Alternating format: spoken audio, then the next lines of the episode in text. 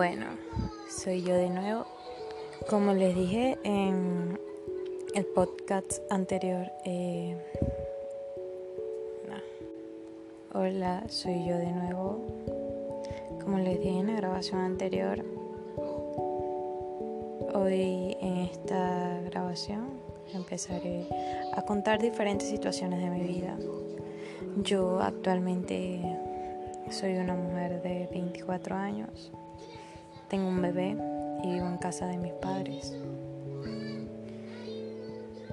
Uno de los impactos más grandes que he tenido en mi vida fue conocer al papá de mi hijo, que es el amor de mi vida, pero por diferentes eh, situaciones y maneras de pensar, el día de hoy no estamos juntos.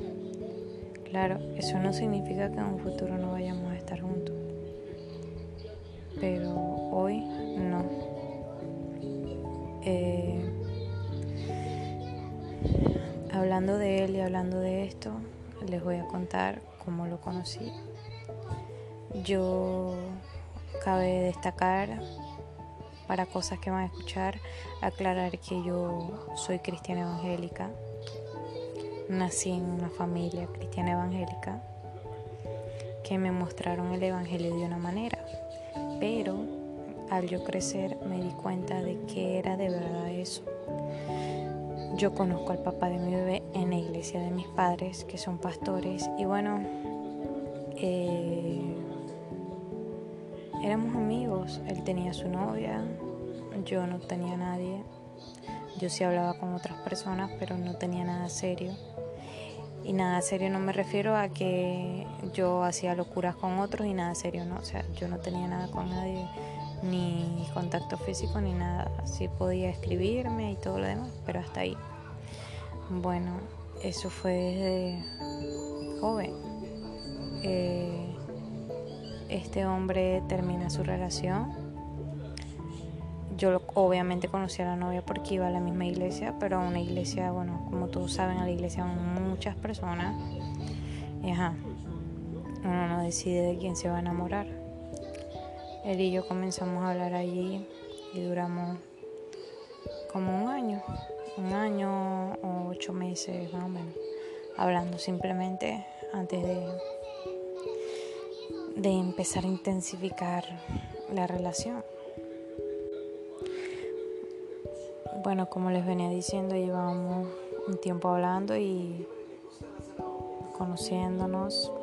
Él me lleva siete años. Y bueno, llega un punto en el que ya no podíamos esconder lo que sentíamos el uno por el otro. Yo desde que empecé a hablar con él, yo dije, eh, con él es el hombre con el que yo me voy a casar, con él, con él, con él, con él. O sea, había algo en él que, que era impresionante para mí y yo sentía de parte de Dios que Él era el hombre que había puesto para mí. Pero no todo es color de rosa. El primero en interponerse en nuestra relación fue mi papá, pues no le parecía, no le convenía. Y ahí empezó la historia más triste de mi vida que llega hasta el sol de hoy. Debido a que mi papá no lo quería, se me hacía imposible verlo, tenía que verlo escondido. Mi mamá sí lo sabía, pero igualito. No tenía entrada a la casa y tampoco me daban permiso de salir sola. O sea, mis papás eran son demasiado sobreprotectores y tampoco me daban permiso de salir sola con alguien, pues. O sea, de yo decir, no, voy al cine, mm, vas al cine, o sea, no me dejaba. Entonces era demasiado difícil. Solo nos veíamos cuando yo iba a la universidad, porque era una mujer de 19 años. Y bueno, él iba o me buscaba o hacíamos lo que pudiéramos.